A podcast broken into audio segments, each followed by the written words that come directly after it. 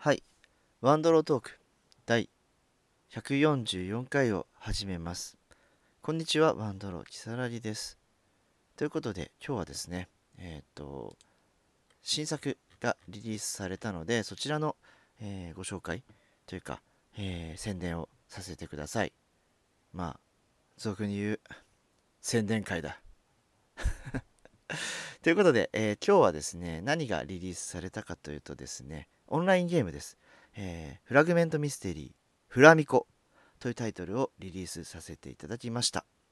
で、えっ、と、フラグメントミステリーというのをね、えっ、と、いくつかこれまでも紹介したことがあるかもしれないんですが、あんまり、えー聞きなじみないジャンルだと思いますので、ちゃんと説明させてください。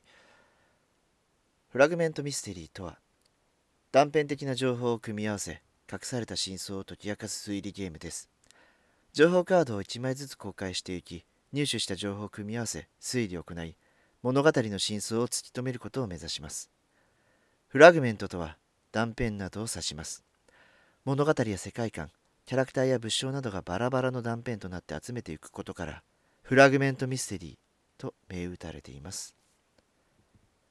という感じのジャンルですよ。はい。まあね、えっと、そんなにこう作品数が多いわけではないので、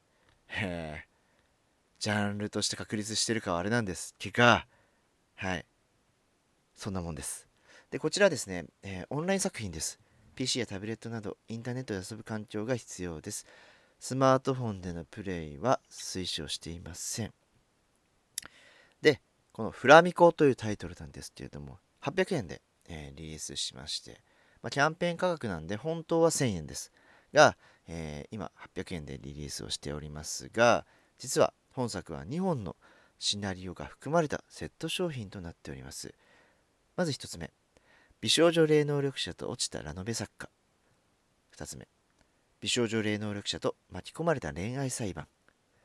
というねこの2つの、えー作品をお楽しみいただけるのが、えーフラミコというタイトルになっております。はい。でまあそういう意味では2つのシナリオ1つのシナリオを考えると400円で遊べますよとなってましてさらにこれプレイ人数が1から5人となっているので例えば4人で遊ぶ場合はえっ、と1つ100円1人100円出すことで1つのシナリオを遊べてもう100円出せばもう 1つのシナリオが遊べるとなっております。プレイ時間だいたい1つずつ1時間プラスアルファなのでまあ2時間半ぐらい取っていただければ遊べるんじゃないかな。感想戦とかすごい楽しむんであればもうちょっとって感じだと思います。はい。ココホリやユトナリウム対応しております。なんかキャンペーン価格3月中旬までの予定って書いてあるからごめんなさい。これ間違いですね。4月下旬ですね。はい。ということでえーっとまあそれくらいなんですけれどもえっとこの、えーラノベ作家と恋愛裁判という2つのシナリオなんですがまあ登場人物主人公が決まっております美少女霊能力者と、えー、打たれておりましてこちらがですね沢田美子というキャラクターです。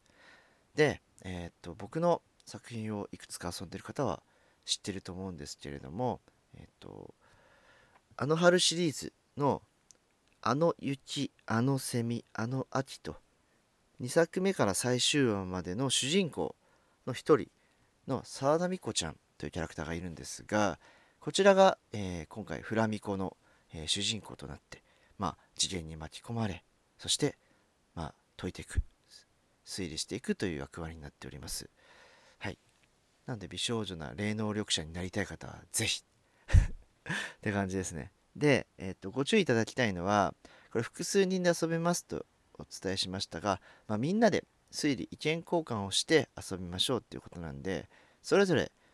ハンドアウトや秘匿情報みたいなことがあるわけではございません。はい、そこをご注意ください。ねえーでまあもう沢田美子になって推理を解いていくので、まあ、プレイヤーは沢田美子になるわけですよ。なので沢田美子の脳内にいるあの感情じゃないですかね。だから怒りとか悲しみとかいう皆さん担当していただいてあの、はい、協力して謎を解いていただければと思います。なんで、一人でも基本的には遊べます。が、まあねこう意見交換をする、えー、気軽に遊んでいくっていうタイプの、えー、ジャンルなので少なくとも2人以上で遊んでいただくことをお勧めいたしますはいまあ基本そんな感じですねいやでも僕としてはねこの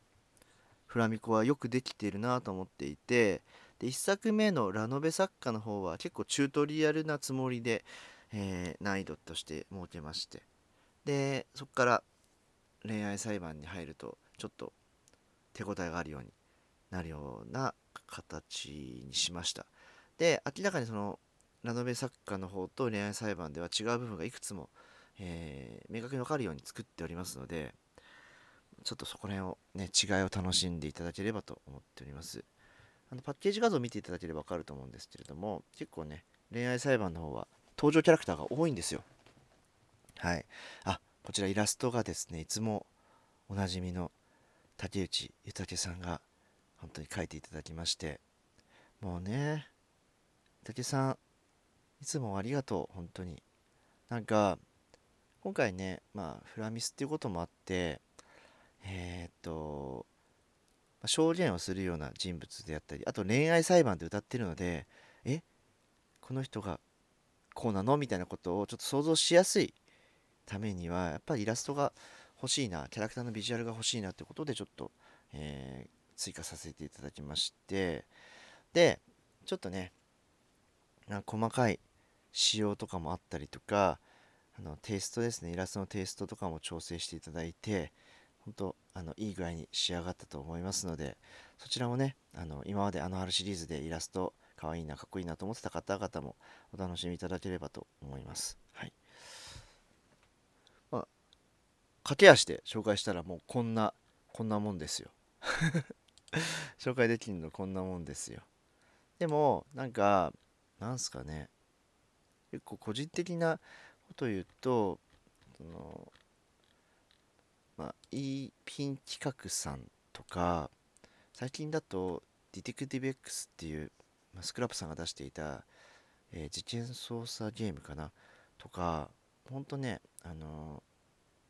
ー、推理をするだけのゲームってやっぱりシンプルにいいよねって思ってしまうんですよ。もちろんマーダーミステリーやマーダーミステリーの魅力っていうのはもう重々承知で分かっておりますが、えー、それはそれで散歩しつつ、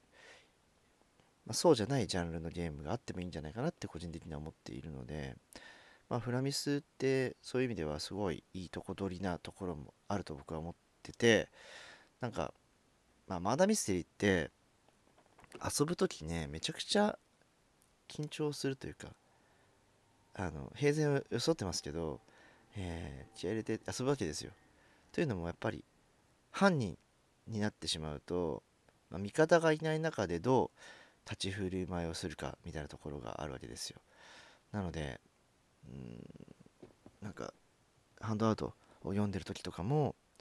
あこいつはこのこと知ってんだなとかこのことはこいつ知らないから言わないようにしようとかなんかこう犯人だからこそ口は知っちゃいけないこととかを考えながら誰が味方なのか誰が怪しいのかってことをね誰にこう怪しませせるか他の人をとか考えたりして遊ぶことが多くて。まあ犯人になるかならないかで緊張感もあるしなったらなったで大変だしまあならなかった場合は誰か疑わなきゃいけないってところで結構こうなんだろうな。まあ精神マインド的にこう負担があるゲームではあるなと思っているんでそういう意味ではあ楽しい楽しい分そういうなんだ反動があるみたいな 感じかなと思ってます。なので、えー、っとそういったこうしがらみとか、えー、心の負担とかがなく気軽に遊べるゲームを目指して作らせていただきました。はい。なんかまだミスで遊んでる方々でね集まってこういう推理ゲームあるらしいよってことで遊んでいただけるといいなと思っておりますので。でこれ別にオンライン版なのでオフ版を作るかどうかとか何も考えてないです。はい、わかんないです。作ってもいいかなとは思ってますが、必ずしも作るとは言ってないので、まずは買ってくれ。買ってくれ。で、えっ、ー、と、まあ、ちょっとコーヒー飲む。で、なんこういうフラグメントミステリーの展開は、ちょこちょこしていきたいなと思っているのでまあグリーモリアの方のシリーズの続編も作りたいし、えー、フラミコも作りたいので、まあ、ね2回ぐらいリリースタイミングがあるといいなと思っておりますまあねえっとこれはまあ結構個人プロダクトだと思っているのであの R シリーズとかこういうフラミコシリーズっていうのは結構自分で、えー、っと作ってちょこちょこ出していこうと思ってるプロジェクトですと。で大きなプロジェクトとかゲームとかは結構組んでやることが最近多いので、えー、と来週ぐらいにはまた新しく、えー、一つリリースがあるんじゃないかな。っていうのとえっ、とまあ裏で動いているえーと、クズたちの宴っていうねまだミスじゃない何かゲームを今作っていたりするのでこちらもえっ、といつ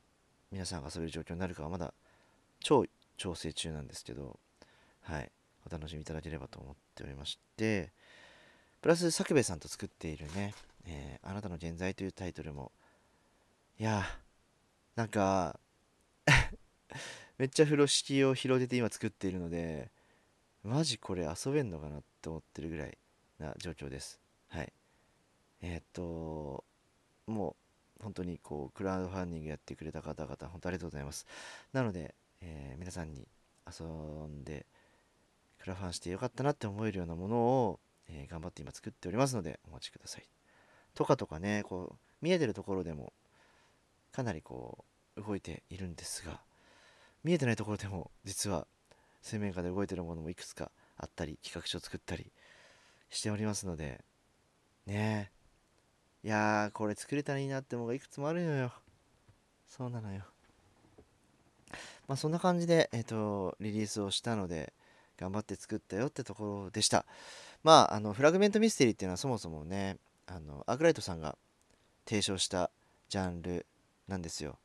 でもっと元を正すと秋山誠さんがまあ、推理ゲームを作ったって形で、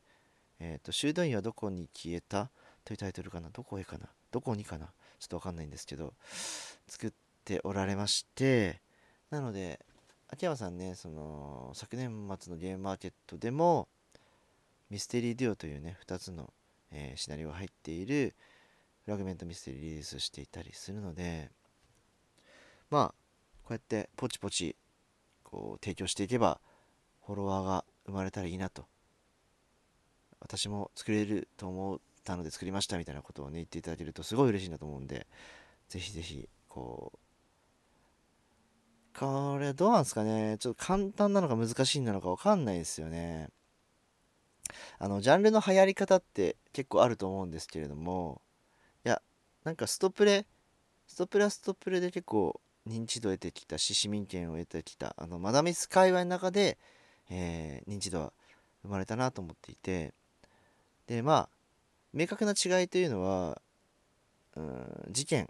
ですかね。殺人事件があるかないかなのかなとちょっと思っているのででストップレはストップレなりの選択の楽しみだったり読み合わせ読み進める楽しみとか工夫があったりするので別に事件が、えー、ないから作るの簡単ってわけではないんですけども言っても事件って作るの大変じゃないですか。なのでそういった意味ではそういうのが苦手な方でも物を書く力とか体験をさせる、えー、展開の仕方がうまい方ってたくさんいるのでなんか適材適所自分が向いてるっていうジャンルのシナリオをどんどん書いていただければなと思うんですけどこういうねえっ、ー、とフラグメントミステリーみたいな事件があってそれをどう解き明かすかっていう動線を作ってみたいなどれをどうすることによって隠してとかなんかいろいろあるんですけれども結構ほんとさっき言ったあのスクラップさんのディテクティブ X とかイピンさんの、えー、ML オンラインとかああいったね、えー、推理ゲーム思考が得意というかそういうのが好きな方じゃないとちょっと難しいかもしれないんですけれどもでもねみんなさマーダーミステリー作ってるんだから事件とかやっぱ作りたいわけじゃないですか。はい。是非今ねこう逆に言うとフラグメントミステリーってジャンル的には未成熟というかまあジャンルとして成立してるかわからないぐらいのものなわけですよ。なので、えーと、今出せば目立てますよ。はい。遊んでもらえる確率めっちゃ上がると思いますよと個人的には言っておきたいです。というのもマーダーミステリーね今ねもう飽和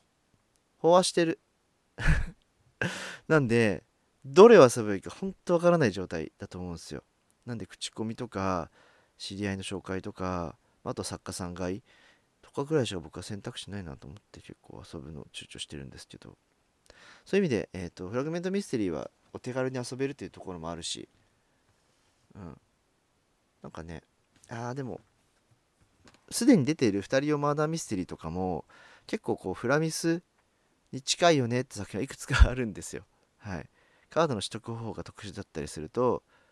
化するのではい。なんですけどまあそうっすね。ぜひぜひ作っていただければ僕は美味しく食べますのでぜひ、えー、皆様後に続け若人よ みたいな。感じかな。はい。でもねフラミスはあのー、アークライトの刈谷さんが多分ミステリーポータブルシリーズをね展開してくれたの刈谷さんだと思うんでもう、えーと、アークライトをやめてしまったのでね違うことしようとしてると思うんですがまあそのねあの意思灯火は絶やさずちょこちょこ作っていこうかなと。なんかねあの知り合いの方がすげえ作って作って作ってって言うからなんか仕方なく作ったんですけどまあでも結構好印象というかいい反響をいただいているのでまあ適当に今後も作っていこうかと思いますので、えー、まずはフラミコ遊んでみてください。今日はこれくらいで終わりにします。